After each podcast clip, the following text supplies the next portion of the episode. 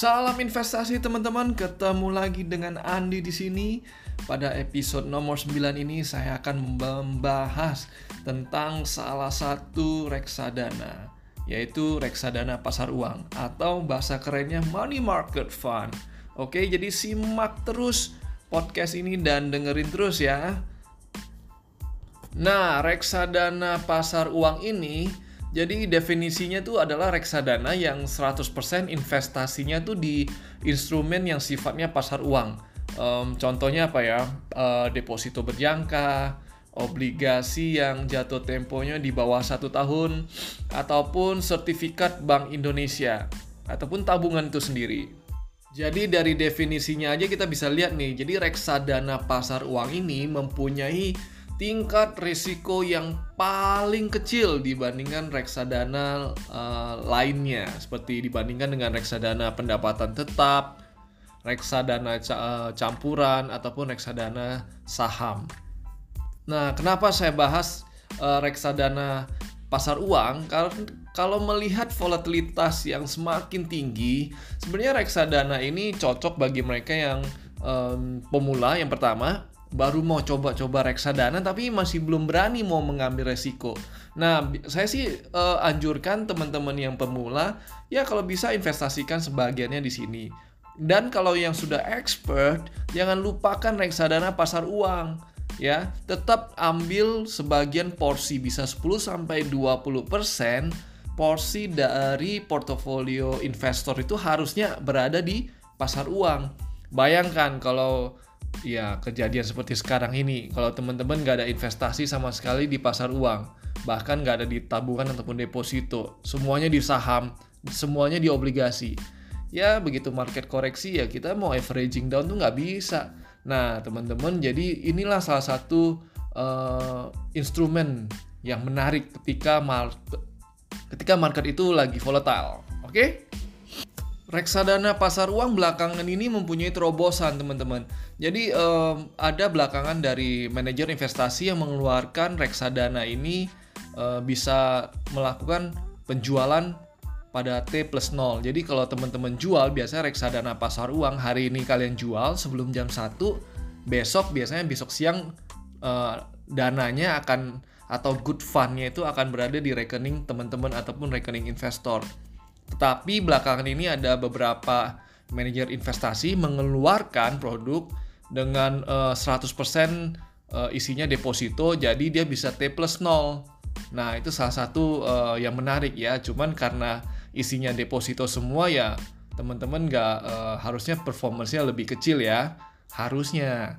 Tapi tergantung juga dari underlying-nya. Dia mau investasi di deposito, deposito bank buku berapa. Semakin kecil perbankannya, ya otomatis bunganya seperti semakin besar. Selain uh, likuiditas, ke, uh, selain tujuannya likuiditas, biasanya reksadana pasar uang ini di juga digunakan juga sebagai tempat parkir nih. Nah, bayangkan teman-teman kalau teman-teman punya uang eh, satu uh, juta taruh di tabungan boro-boro dapat bunga ya kita uh, dipotong biaya administrasi per bulan ya kan sedangkan dengan minimum bahkan ada dengan minimum 10.000 pun teman teman-teman bisa menginvestasikan uang teman-teman ini ke produk reksadana pasar uang nah itulah yang menarik dan bayangkan dengan return kurang lebih 4 sampai 6% ya tergantung produknya, banyak ada yang lebih dari 6 juga. Nah, itu 4 sampai 6% per tahun. Ya lumayan. Dengan uang 1 juta ataupun um, 10 juta teman-teman bisa dapat uh, kurang lebih imbal hasil yang menarik. Ya, dan cukup aman karena isinya apa? Cuma deposito, kemudian obligasi yang di bawah satu tahun. Ya. Um, menariknya adalah ada yang bertanya kepada saya, "Di, oh reksadana pasar uang ini bisa bisa turun nggak sih? Sebenarnya bisa teman-teman. Kalau di dalam reksadana pasar uang itu tergant uh, ada underlying ataupun ada instrumen obligasi. Nah, kalau deposito kan nggak mungkin turun teman-teman ya. Tapi ada yang namanya walaupun itu obligasi di bawah satu tahun, harganya masih bisa naik turun tergantung kondisi pasar.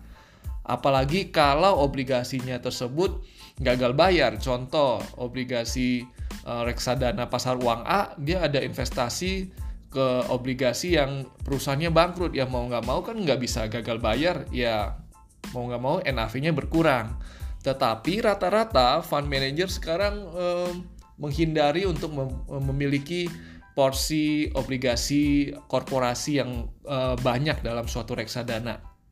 Biasanya sih komposisinya 50-50 lah ya. 50% dia uh, eh, 50% dia di obligasi pe, uh, bisa pemerintah dicampur dengan korporasi, 50%-nya lagi di uh, di deposito. Gunanya apa?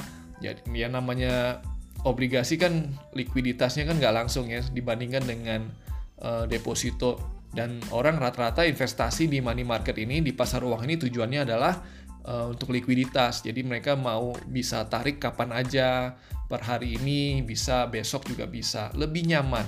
Jadi itu. Dan yang ketiga, reksadana pasar uang ini sebenarnya nggak ada biayanya teman-teman.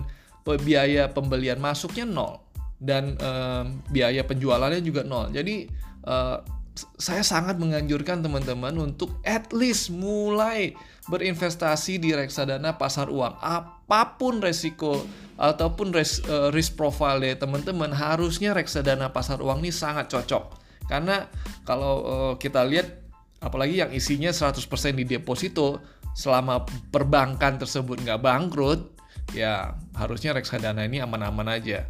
Jadi kalau dilihat uh, saat dari poin 1 sampai 10 tingkat keamanan ataupun resikonya menurut saya ini resikonya sangat rendah sekali bahkan di sekitar satu ataupun dua. Ya, ingat tapi yang namanya reksadana bisa terjadi kebangkrutan kalau underlyingnya itu mengalami kebangkrutan. Jadi um, harusnya fund manager ataupun manajer investasi bisa hati-hati meletakkan depositonya. Nggak serta-merta di BPR, ataupun bank entah entah berantah ya yang eh, nggak uh, jelas. Nah itu uh, manajer investasi harus jeli. Jangan karena bunganya tinggi lalu menempatkan portofolio yang banyak di dalam perbankan tersebut. Dan yang terakhir menurut saya money market sekarang ini ataupun pasar uang sangat menarik karena sudah bisa dibeli di fintech-fintech tertentu ya.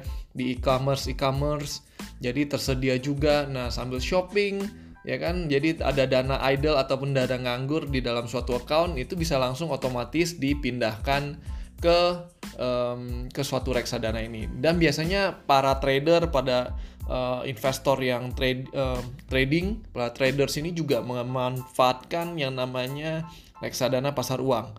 Jadi daripada nggak dapat apa-apa sambil nunggu market eh kita uh, bisa lumayan dapat imbal hasil yang uh, lumayan lah membantu lah kurang lebih ya Oke, sekian dulu uh, untuk episode yang nomor 9 tentang pembahasan kita tentang reksadana pasar uang.